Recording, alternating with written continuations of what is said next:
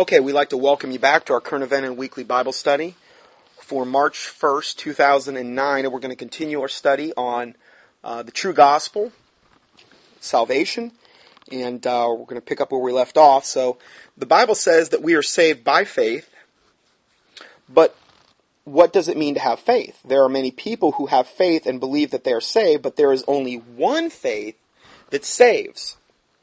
The Bible says that we are saved by faith in Jesus Christ. This does not mean simply believing that Jesus exists or even believing that he is God.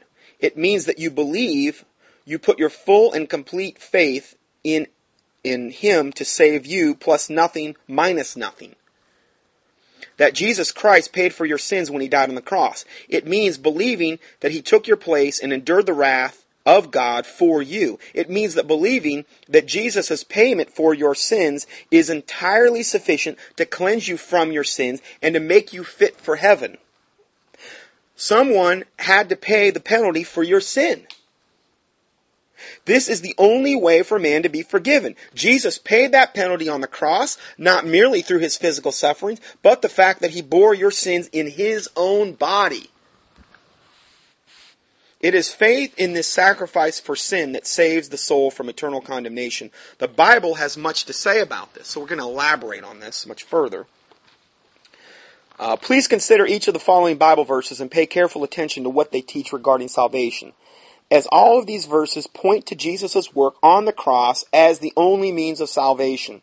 These Bible verses clearly teach you that you are saved through faith in Jesus' sacrifice on the cross Please be aware that most churches teach that you receive Jesus or ask Jesus into your heart to get saved.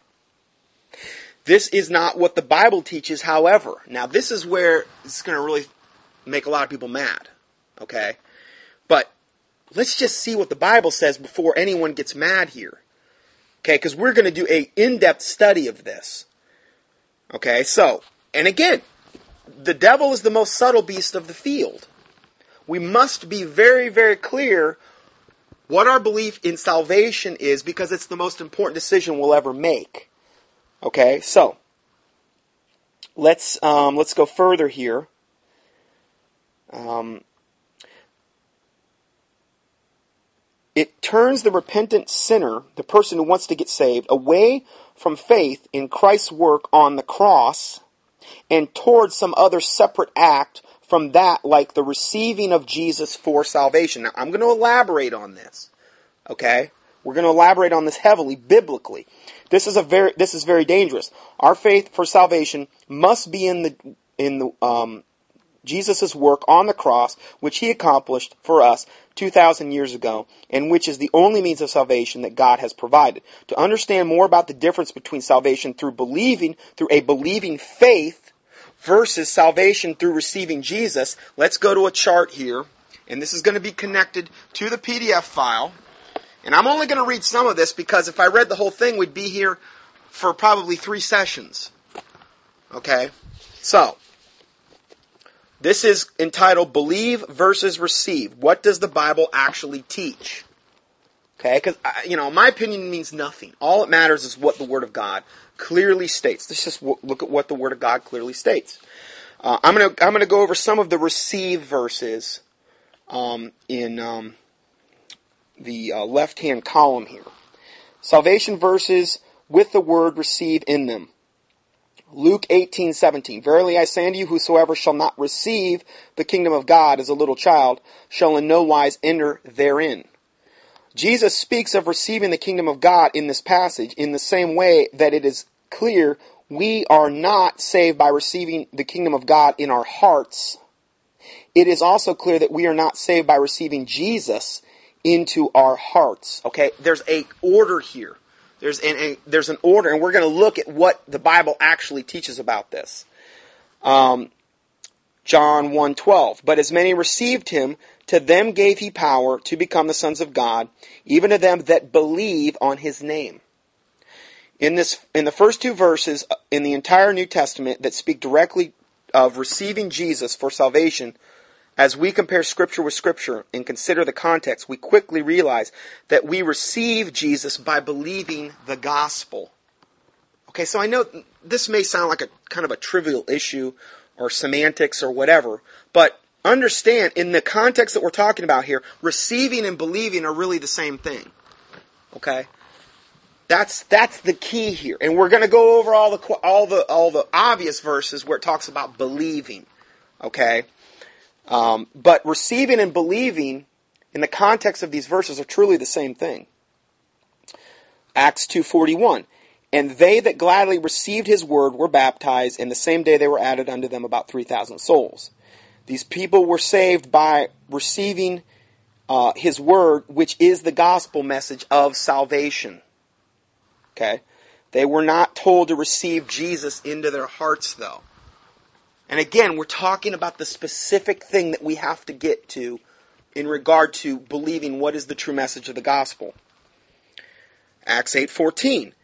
Now when the apostles were at Jerusalem, heard that Samaria had received the word of God, they sent unto them Peter and John. Again, these people were saved by receiving the word of God, which is the gospel message of salvation. What are we in reference to here? The gospel message of salvation. They were not told to receive the person of Jesus for salvation, but to simply believe in the sufficiency of Jesus' sacrifice for them on the cross. Acts 11:11 And the apostles and the brethren that were in Judea heard that the Gentiles had also received the word of God. The Gentiles were saved when they received the word of God. Again, this refers to the gospel message.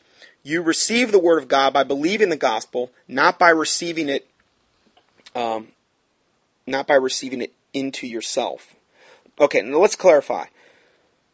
If we go to Mark 1, 14 through 16, which again, we're going to go now to the believe side of this chart. Because I like this chart because it gives both sides. It, it doesn't just ignore all the verses that talk about receiving.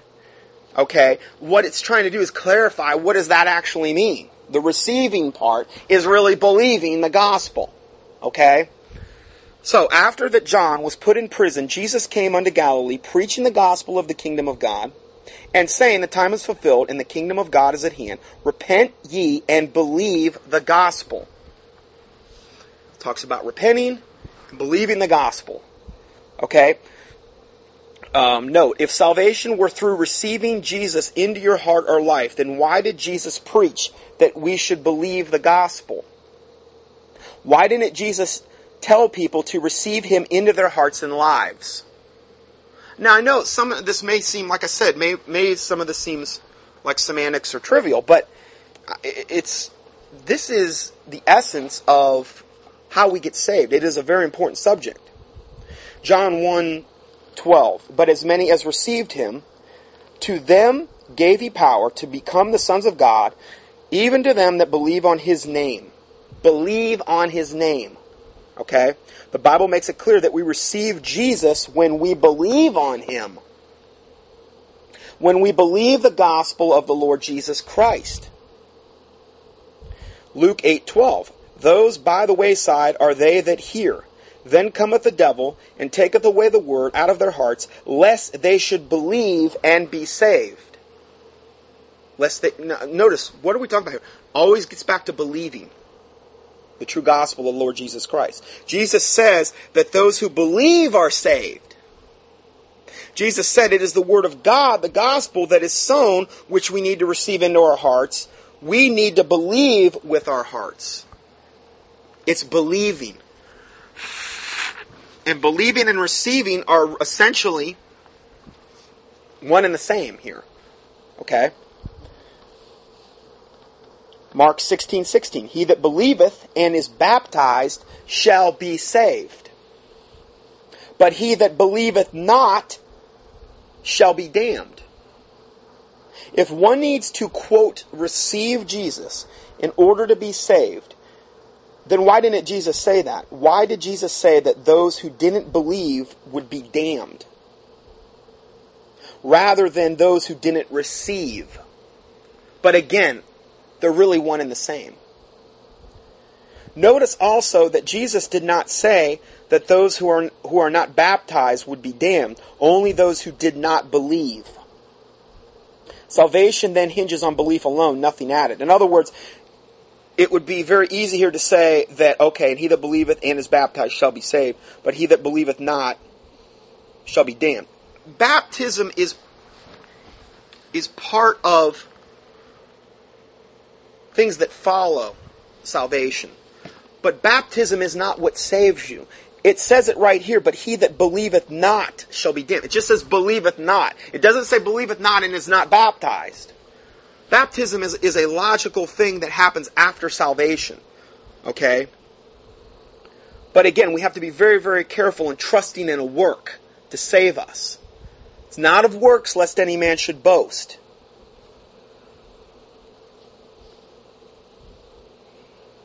Salvation that hinges on belief alone, nothing added. John 3:16 For God so loved the world that he gave his only begotten son that whosoever believeth in him should not perish but have everlasting life. Believing. Salvation comes through believing in Jesus, believing in the sufficiency of his sacrifice on the cross for the forgiveness of our sins again, this whole chart that I'm reading here is not to cause contention, but to, but to clarify the difference between a lot of the modern day salvation messages and or tracts that are out there which say you just need to receive Jesus into your heart and you're saved. They leave out a lot of other things. Okay? And again, we want to look at the biblical context of receiving and believing. Okay? And when we look at receiving, as we've already looked at these other verses, uh, receiving and believing in the context are essentially the same anyway. Okay, but but the believing part is the is the is the crux of what we're looking at here. John 3:36 He that believeth on the Son hath everlasting life and he that believeth not the Son shall not see life but the wrath of God abideth on him. If it were necessary for us to quote receive Jesus in order to be saved, then why didn't Jesus say that? Jesus tells us that our salvation is based, is based on belief on Him, on His death on the cross as a means of our atonement. John 20, 31. But these are written, that ye might believe that Jesus is the Christ, the Son of God, and that believing ye might have life through His name. It's always about belief. Belief, belief, belief. What does that imply also? Faith. How can you believe in something and not have faith in what you're believing? Without faith, it is impossible to please God. Faith is the substance of things hoped for and the evidence of things not seen. Hebrews 11:1. Faith cometh by hearing and hearing by the word of God. So this is how we get saved. Okay? Acts 4:14. Howbeit many of them which heard the word believed, and the number of men was about 5,000. So they heard the word and they believed. They were saved. Okay? The Bible says that they were saved because they believed the word, which is the gospel message, not when they received supposedly Jesus Christ. They believe. You understand it, it, there's a. I'm trying to get you to see the subtle difference here that we're looking at. Okay, and I, I know. I guess it's not really that subtle, but it's belief in the true gospel. And again, we're going to go. We're going to even go further into this and look at the aspects of that a little bit later. But I'm laying more of the groundwork right now. Acts eight twelve. But when they believed Philip preaching the things concerning the kingdom of God in the name of Jesus Christ, they were baptized, both men and women. So they believed Philip preaching the things concerning the kingdom of God in the name of Jesus Christ. And then they were baptized. That was the fruit. Part, that was start, part of the fruit that was already starting to manifest. Baptism came after they believed. They heard the gospel preached by Philip and they believed. Once they believed, they were saved. Belief was the basis for their salvation. Belief on Christ, His sacrificial work on the cross. Acts 8:37 And Philip said if thou believest with all thine heart thou mayest. And he answered and said I believe that Jesus Christ is the son of God. The Ethiopian was baptized based on his belief on Christ Philip had already preached Jesus unto him, beginning in Isaiah 53, which foretells of Jesus' sacrificial death on the cross. The Ethiopian heard the gospel and believed on it for salvation. Receiving Jesus into his heart in the life, in life, was not the means through which he was saved. Neither was he, neither was calling on God um, for salvation. But again, that's part of the plan. It's just that we're looking at this, it always boils down to the belief here on, on things. You're not putting your faith in anything but your belief and your faith in the true gospel message. A lot of people put their faith in some prayer they said 40 years ago, or 20 years ago, or 10. Well, I said this little prayer, and it's all it's it's all settled. Okay, everything's done. Be careful what you've put your faith in. I received Jesus. I said this little prayer. There was no change in my life afterward. I kept living like the devil. I had no conviction of sin. Nothing changed. But I have all my, my faith in that prayer. This is, this is the, this is the dangerous thing. This is why I'm, I'm doing this study. Because you, you want to make sure this is a very settled issue. It's not a complicated issue. This is simplistic in its essence. But because, particularly the lukewarm church, has perverted the gospel so much, I find it necessary to do this type of study, uh, kind of a detailed study, in order to clarify this issue because it is so important. Acts 13:48 And when the Gentiles heard this they were glad and they glorified the word of the Lord and as many were ordained to eternal life believed Eternal life was subject to belief. The Gentiles were saved because they believed the gospel message that was preached to them. Um, when someone believes the gospel, it means they believe on the finished work of Jesus Christ on the cross for their eternal salvation. Okay? If their whole belief system is just saying, well, I said some prayer and I received Jesus, and they're not even you know, they're not even emphasizing, they're not even looking at what Jesus Christ did on the cross to pay our sin debt through his shed blood. They're just saying, well, I received Jesus Christ and I, I prayed some prayer. They're going to hell. They don't even know what salvation is. It's, but it's not complicated. You just need to be told. Acts 16:31.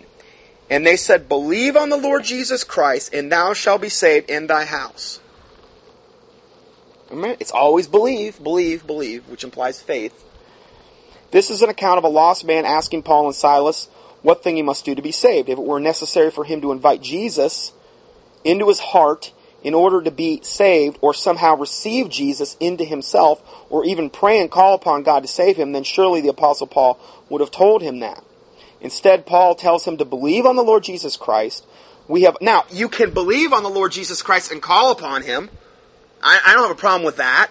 You confess, you can confess the Lord Jesus Christ with your mouth, where the Bible talks about that in Romans 10, and we're going to talk about that more later. I'm not saying those are things you couldn't do, or, or the Bible saying those are things you couldn't do. It just depends on where are you putting, what are you putting your faith in? Make sure it's on the solid rock of Christ Jesus and the true gospel message. This is the point here.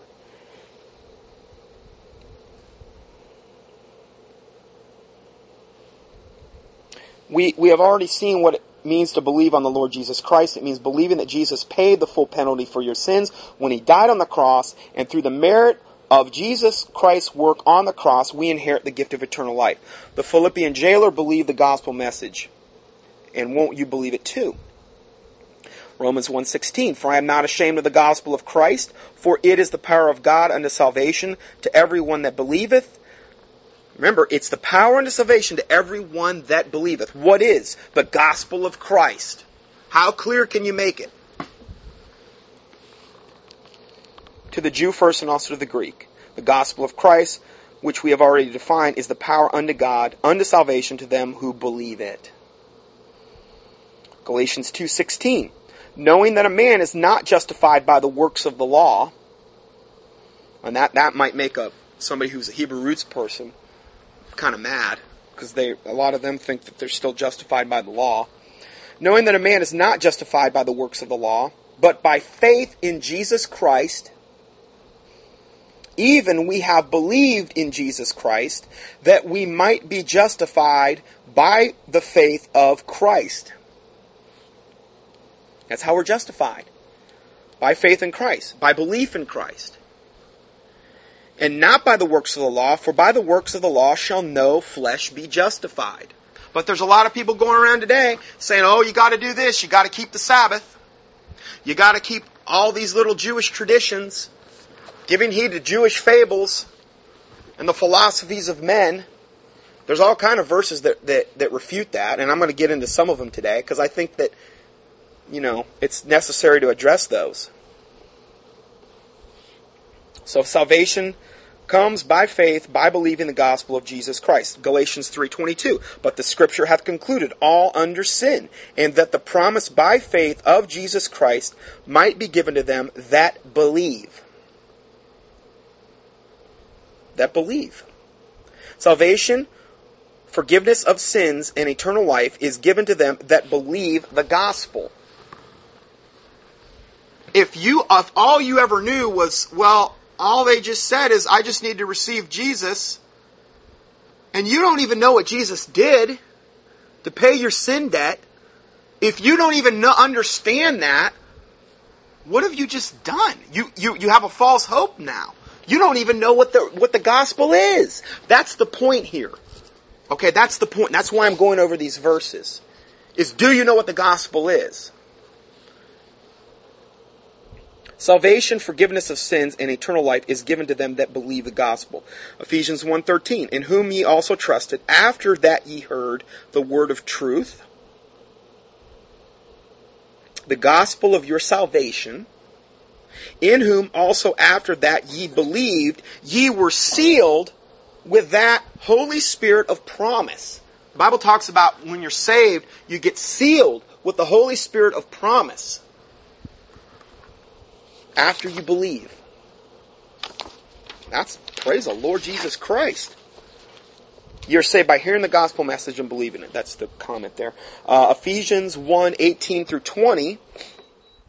The eyes of your understanding being enlightened, that ye may know what is the hope of his calling, and what the riches of his glory of his inheritance in the saints, and what is the exceeding greatness of his power to usward who believe according to the working of his mighty power, which he wrought in Christ when he raised him from the dead and set him at his own right hand in heavenly places. The greatness of God's power, particularly in salvation, is given to them that believe. Um, then 1 Thessalonians 2.13. For this God, or for this cause, also thank we God without ceasing, because when ye received the word of God, which ye heard of us, ye received it not as the word of men, but as it, but, but as it is in truth.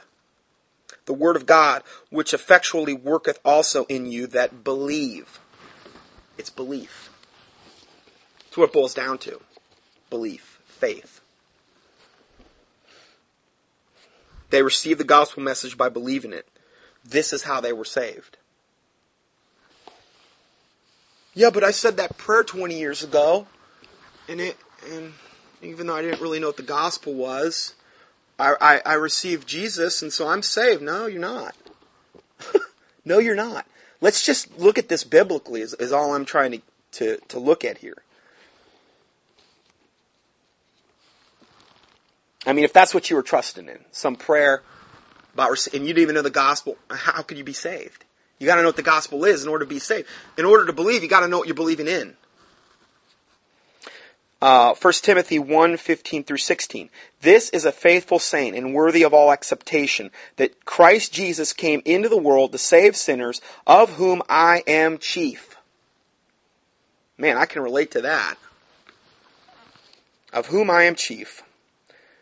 How Howbeit for this cause I obtain mercy that in me first Jesus Christ might show forth all long suffering, for a pattern to them which should hereafter believe on him to everlasting life. Jesus Christ saves sinners based on their belief on him, on the sufficiency of his sacrifice for their sins.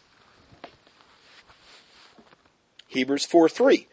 For we which have believed do enter into rest.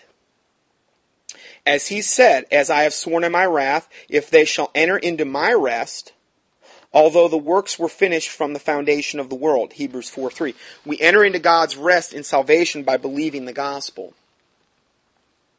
Well, why would they talk about entering into rest? Well, if you've been saved and it's, if, if it's a free gift that you've freely received, the gospel of the Lord Jesus Christ, you're not earning it. It's like a relief. It's like a gift you just received. In that regard, it's a rest. Because you're not trying to earn your way to heaven anymore if you were in the first place. It's like a, you know, like talk about a load off your mind. You know? Um, so again, I think that's, that's what it's in reference to. Hebrews 1039, but we are not of them who draw back into perdition but of them that believe to the saving of the soul. Hebrews 10:39. Now this is um, one that kind of throws a lot of people a curveball.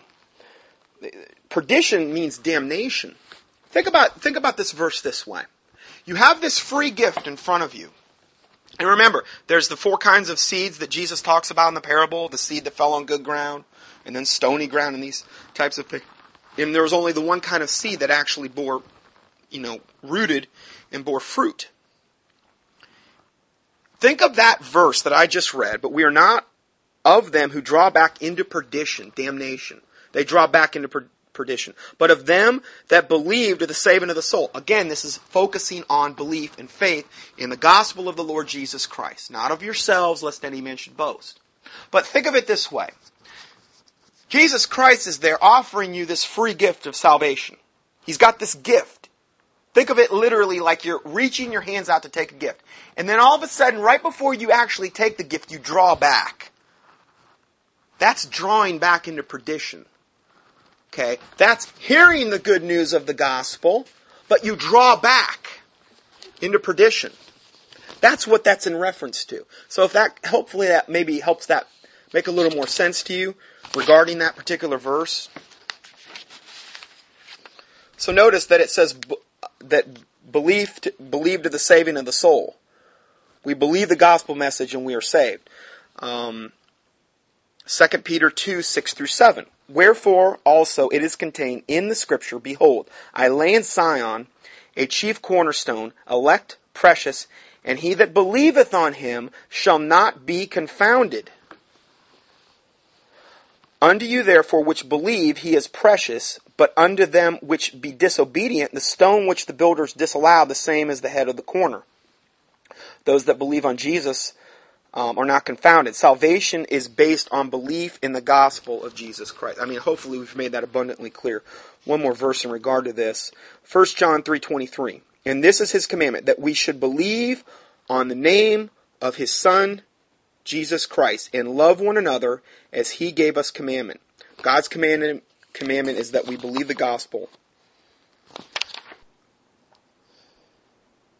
Okay, so regarding the verses that we just read regarding receiving and believing, uh, I could have read oh, probably about 30 more verses regarding the believing portion uh, that we were in, just in reference to. Okay? So, in other words, there's about 50 different verses of Scripture that clearly teach that we actually receive salvation through faith in Jesus Christ's sacrifice, his, his, uh, for the blood, precious blood he shed on the cross to pay our sin debt. And that, that does pay our sin debt. And that is the only means of salvation, is in Jesus' sacrificial work on the cross.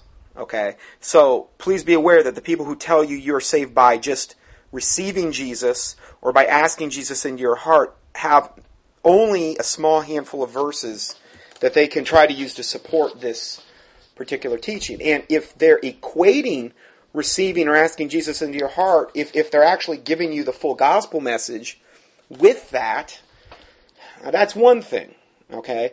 But if they're just saying, say this little prayer, ask Jesus into your heart, and you don't even know what the redemptive work on the cross is, you don't even know or, or you haven't clued into the fact that Jesus Christ paid your sin debt through his shed blood, and without the shedding of blood there's no remission of sin, as the Bible states, if they don't understand that, how can they be saved? So really what I'm just trying to do is clarify that.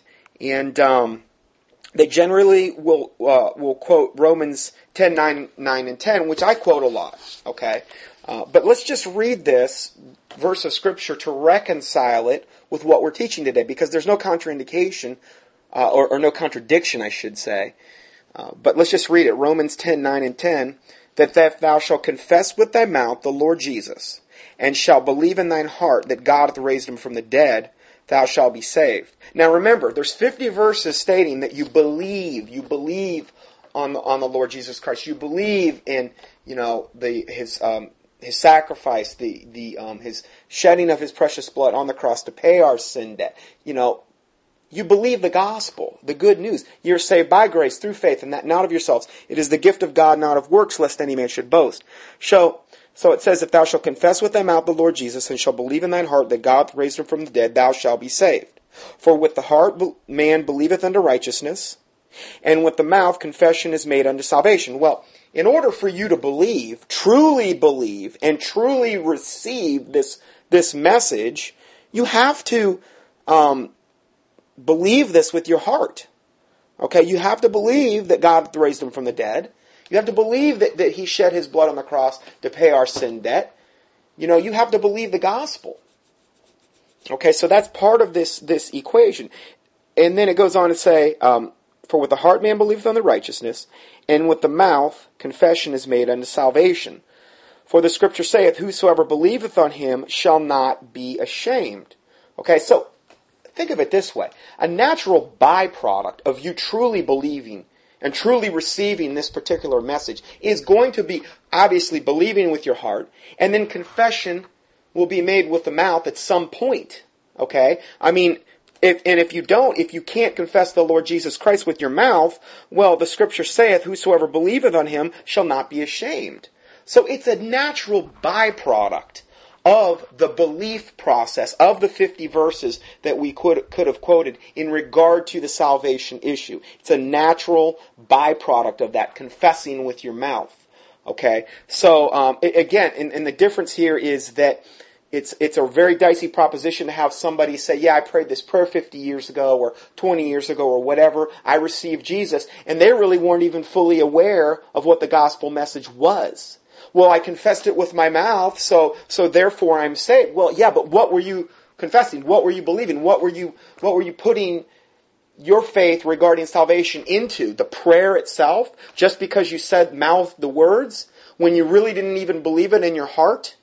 When you really didn't even understand the atonement of the Lord Jesus Christ and His shed blood on the cross to pay our sin debt? See, if they didn't understand that, how can they be saved? And that's the only point I really wanted to kind of clarify here um, that I thought was very important because I'm not I'm not preaching against this portion of scripture. I just want to clarify it in light of all the other you know other 50 verses that clearly say you have to believe. Okay, so anyway, I just wanted to um, touch on that, and we'll go to the next part now. So again, anyway, that was I wanted to say that before we went further. So going back to the main article, uh, and again, I posted that below the main article because I didn't want to insert it here. Um, that way it would it might mess up the flow a little bit.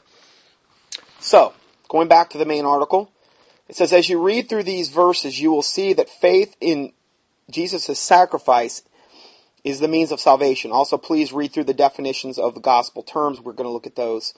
As these are the same terms that you will encounter in the following verses that we're going to be looking at and we've already encountered them a little bit. We're going to uh, go further into these definitions. Um, the gospel terms defined in the above article form the entire foundation for the Bible verses that follow. If you do not understand them properly, you will not be able to correctly interpret the following verses, and you will not have a proper understanding of the gospel. So let's look at some of the definition of gospel terms. Okay, there are many terms used in the Bible to describe salvation. I am referring to these as gospel terms. They are terms that are essential to understand if you are to understand salvation in any true sense. For they are the very foundation of any explanation of salvation and are used repeatedly in the Bible, Bible verses about salvation. Most, if not all, of these terms are defined using the Webster 1828 dictionary, which more closely defines these terms as they were written in the King James Bible. Most, if not all, of these terms. Oh, okay, I already said that. Um, and I give you a little link. You can go to the Webster's online there yourself. You can buy it. Um, it's a pretty big book, but you can also you can also go to it online for free. Also, where appropriate, um, David Cloud's Way of Life Encyclopedia of the Bible and Christianity is also referenced, and his website link is given there. uh, these are perhaps the most beautiful words in the English language, as they confer a proper understanding of God's unspeakable gift of salvation.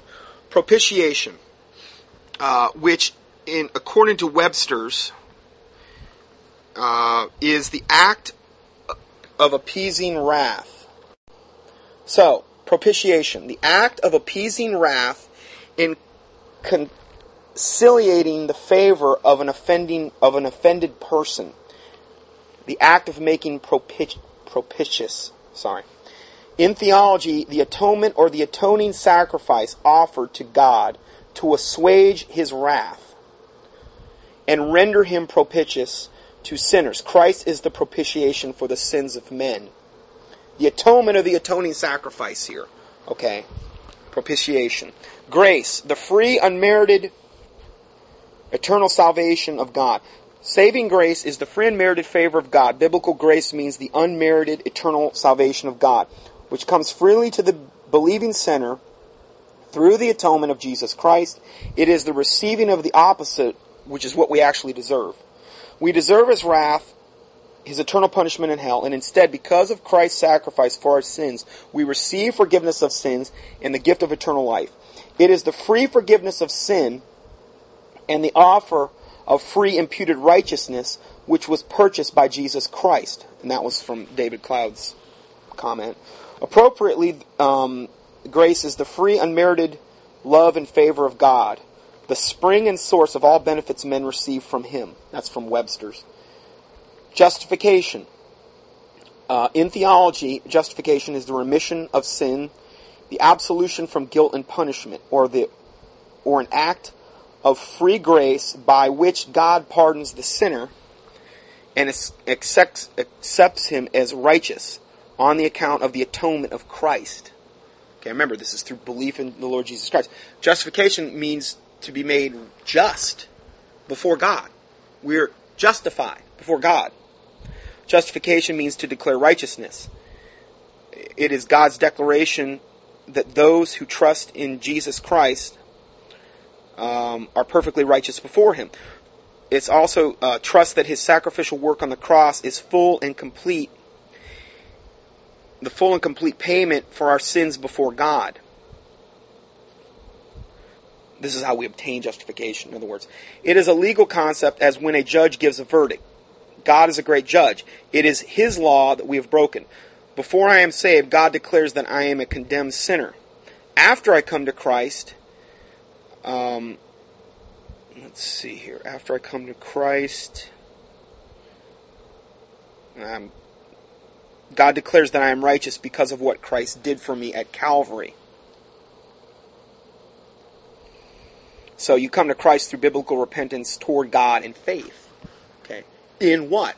The gospel of the Lord Jesus Christ, the true gospel. Sanctification is um, to sanctify is to be made holy and set apart. Okay, to cleanse from corruption, to purify from sin, to make holy, uh, be detached from the affections from the world and its defilements, to uh, and exalting them to a supreme love of God. Sanctifying is making holy, purifying from the defilements of sin.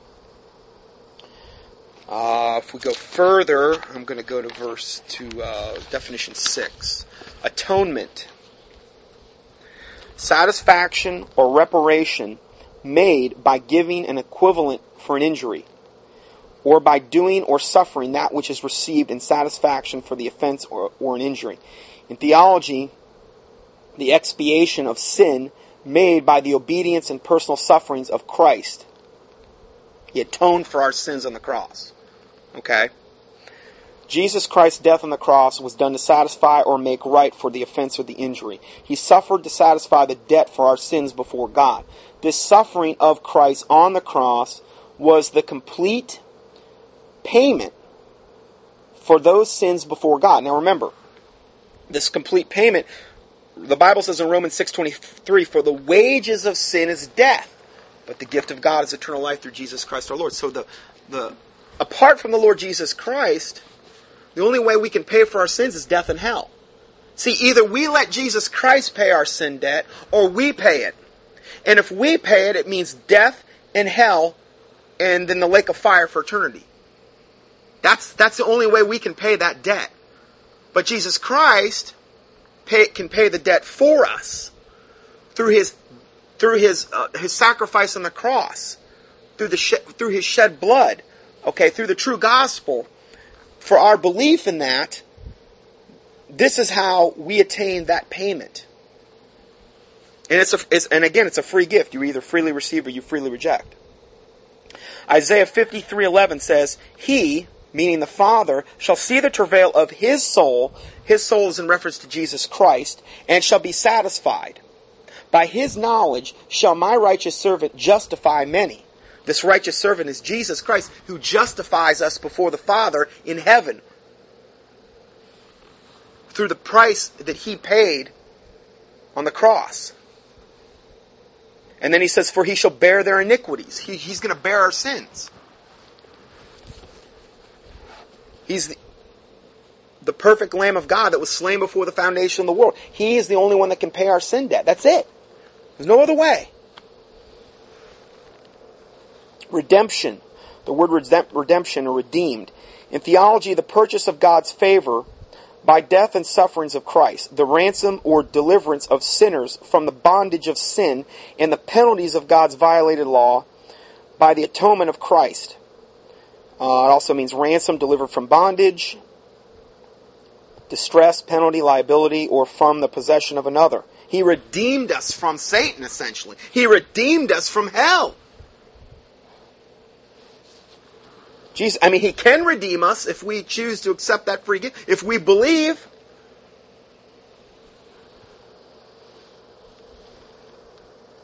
There are three aspects of redemption. Past, we have been redeemed from the condemnation of sin and dominion of Satan. Present, um, Titus 2.14, we are being redeemed from the power of sin and Satan in our daily lives. And future, Romans 8.23, we shall be redeemed from the very presence of sin when Christ returns and we receive our resurrected bodies. It is the work of Jesus Christ on the cross that gives us all of this freedom from sin and from bondage to Satan, freedom from the penalty for sin, which is eternal hell, and the purchase of God's favor, which prior to salvation we could not have due to the defilement with sin. Remission. What does that word mean? Remission means forgiveness, pardon. That is the giving up of the punishment due to a crime as the remission of sins. Now remember, these words are going to come up in some of the verses we're looking at. So, this is a study. What you can do is you can either listen to it once and follow along, and then you can read it yourself and go back and reference this because, you know, there may be something you want to look at further. Plus, there's a link at the end of this um, teaching that if you really want to go even way, way, way more in depth, it gives you several links to go into where you can go way even further into this because you need to get this settled. If you're unsure. Faith. What does that mean? In theology, the assent of the mind or the understanding to the truth of what God has revealed. Simple belief of the scriptures remember, uh, faith cometh by hearing, and hearing by the word of God. So that's how you build faith, hearing the word of God. Of being, um, let's see here, simple belief of the scriptures, of the being and the perfections of God, of the existence, character, and doctrines of Christ, founded on the testimony of the sacred writers. Um, true faith is based on the Word of God in the Bible. Romans 10:17, faith cometh by hearing, hearing by the Word of God. Hebrews 11:1, faith is the substance of things hoped for, the evidence of things not seen. It's the substance of things hoped for. True faith is not a blind wish or an uncertain hope. The lost, unsaved man, for example, often believes everything will be alright with him after death, no matter what religion he follows, because he feels okay with God. Reminds me of my dad. I remember he was, one time, he had a brain tumor, and, you know, went in there and, you know, he didn't want to talk about God. He was okay. He told me he was okay. Everything was fine. I couldn't, it's just incomprehensible. Even these people facing death, they will, they have unbelievable amounts of faith that in themselves or in their own little warped theological views, they're willing to risk their soul on their opinion. I mean, I'm talking just an opinion, no religious belief whatsoever, other than what he's formulated in his own head. Isn't that a sad thing? Unbelievable how blinded Satan can make people. So, um, this is this is called blind faith. This is blind faith. I'm okay with God. Blind faith. The Christian faith, on the other hand, rests upon the sure word of God, according to John 20, 30 through 31 and Acts 1 3. We have saving faith. A person must hear and believe the words of the Bible concerning God's promise in Christ.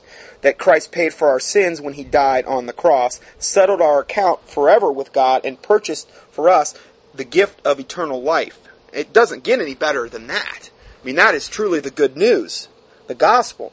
We have a daily serving we have a, then a daily serving faith. A Christian should read his Bible often and believe its words.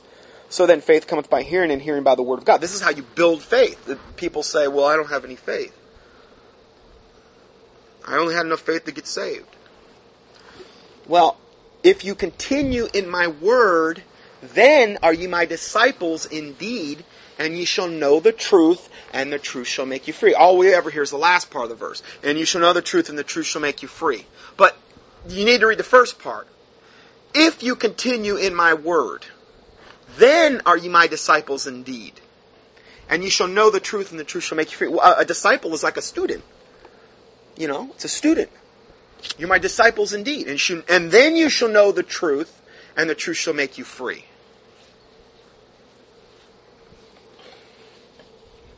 I mean, there should be a desire there to do that once you're saved, is the point there as well. You know, new creature, behold, all things are passed away, all things are passed away, all things are become new. So, if we go further, um, reconcile, to conciliate anew, to call back into union and friendship the affections which have been alienated, to restore to friendship or to favor after estrangement, as to reconcile men or parties that have been at variance. That's from Webster's. Brought into friendship from a state of disagreement or enmity. Enmity would be like war. Enmity means the quality of being an enemy, the opposite of friendship. This is the condition of every man's personal relationship prior, uh, relationship with the Lord Jesus Christ and God prior to salvation. The Bible says that God is angry with the wicked every day, Psalm 7:11, and that we were alienated in our enemies in enemies in our mind by the wicked works according to Colossians 1:21. God and the ungenerate man are very much at odds with one another. Why? Because he's a holy God. He's a holy God. Only the perfect sacrifice of the Lord Jesus Christ, his shed blood on the cross, can reconcile us to him. Someone who never sinned ever. We have sinned. All of us have sinned and come short of the glory of God. Every one of us. Jesus Christ, that does not apply. He's the only one that can reconcile us to the Father. Or even to himself. He, he's the only one. So, we see this picture of our relationship to God prior to salvation clearly set forth in the Genesis account to, uh, account of the fall of man, where it says in Genesis 3:24, so he drove out man and he placed at east of the Garden of Eden cherubims and a flaming sword to keep the way of the tree of life. Unregenerate man has his fist raised toward heaven and his back towards God. He may not feel like this is the case, but it is. And God's wrath abides on him. Please do not be tempted to believe the false teaching that God that says that God does not need to be reconciled to man. God needs to be reconciled to guilty sinners, and we as guilty sinners, which are rebels against God, need to be reconciled to him. Praise God, Jesus did that wonderful work of reconciliation on the cross. Praise the Lord Jesus Christ. And another thing about this teaching. All of the stuff that I go into on a weekly basis about all these current events, okay, which is my calling as a watchman to warn people, the deception that's coming and the delusion that's coming and the delusion that's clearly predicted in the Bible, which is already here, but it's going to get even worse. The lying signs and wonders and miracles of the Antichrist. The strong delusion, all the technology that they have in place right now. This is a very important subject that we're talking about. You need to make sure that you're truly saved and have your house built on the solid rock of Christ Jesus because if you're not, you can know all of this stuff that I've talked about with current events and devil betray a guy and, and all of the false um, prophets and ministers and teachers and all of the wickedness going on. You can know all of that stuff and go straight to hell. Because none of what that stuff's going to save you. None of that's going to save you. Knowing that is not going to save you. So, anyway, I just, I think it's a very important subject that we need to look at here. Ransom. Ransom is the price paid for freeing a slave. Leviticus 19:20. Um, ransom is used to describe the price the Lord Jesus Christ paid to free men from their enslavement or bondage to sin. Matthew 20, 28, For the Son of Man came not to be ministered unto, but to minister, and to give his life a ransom for many. 1 Timothy 2 6, who gave himself a ransom for all to be testified in due time.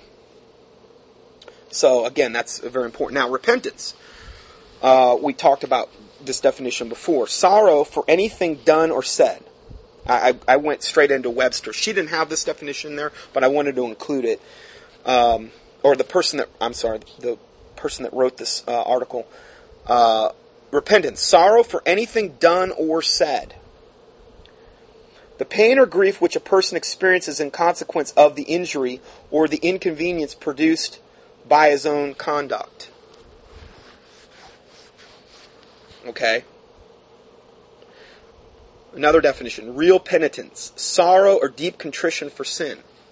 Like the publican, you know, when he didn't even look up and in these types of things and uh, people that, that humble themselves and are contrite before the Lord, which really is a, a prerequisite for salvation. You don't come to the Lord proud. You don't get sal- you don't get saved in a proud manner. Okay? It's very important you come with the right heart toward the Lord. So, sorrow or deep contrition for sin as an offense and dishonor to God, a violation of His holy law, and the basis in gratitude toward a being of infinite um, uh, being of infinite benevolence. This is called, and this is what Webster defined it as, is evangelical repentance, and is accompanied and followed by an amendment of life. So, true repentance is followed by an amendment of life, meaning you change your ways. Does it mean you walk around in sinless perfection 24 7? No. Okay? But we don't sin that grace may be abound. Paul said, Oh, what a wretch of a man that I am. Who shall deliver me from the body of this death? The things that I shouldn't do, that I do, and the things that I hate, that I do. Okay, so again, it doesn't give us a license to sin. We don't sin that grace may be abound. But if we say we have no sin, then the truth is not in us, and we are a liar. Okay, so again, um, it's important to understand these concepts. Repentance is a change of mind, or a conversion from sin to God. And again, if, if you're a Hindu, you can't get saved unless you repent of your, particularly your religious beliefs. You can't have it both ways. You can't say, well, I believe in the gospel of the Lord Jesus Christ, His death, burial, and resurrection, His sacrificial payment for my sin debt on the cross, His shed blood. I believe in that, but I also believe in my own Hindu stuff. They're not compatible. They're not compatible. It's one or the other.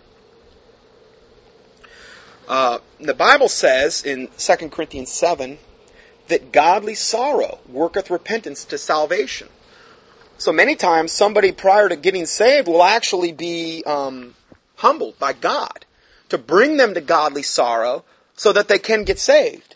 Had it not been for God humbling them, they may not have got saved. Godly sorrow worketh repentance to salvation. That's a, that's a good verse. Now, the Bible also says, the goodness of the Lord leadeth thee to repentance. So sometimes it's the goodness of God that will actually lead somebody to repentance. Okay? Um, it's not everything's always cookie cutter in the way that somebody comes to the Lord, in other words. So, I wanted you to read these definitions before proceeding to the next section on faith because these terms are used repeatedly in the Bible verses that describe a saving faith. Now that you understand them, you will better be able to properly interpret the Bible verses which employ these. And I'm just looking at what we've got left here. And um, let's see here. Okay. Uh, I think I'm going to go ahead and go to the last part of the study here. Yeah, because I got about four pages left. I, I, won't be able to fit that in the little amount of time I have left. So we're going to go to part three, and this should be our final concluding part.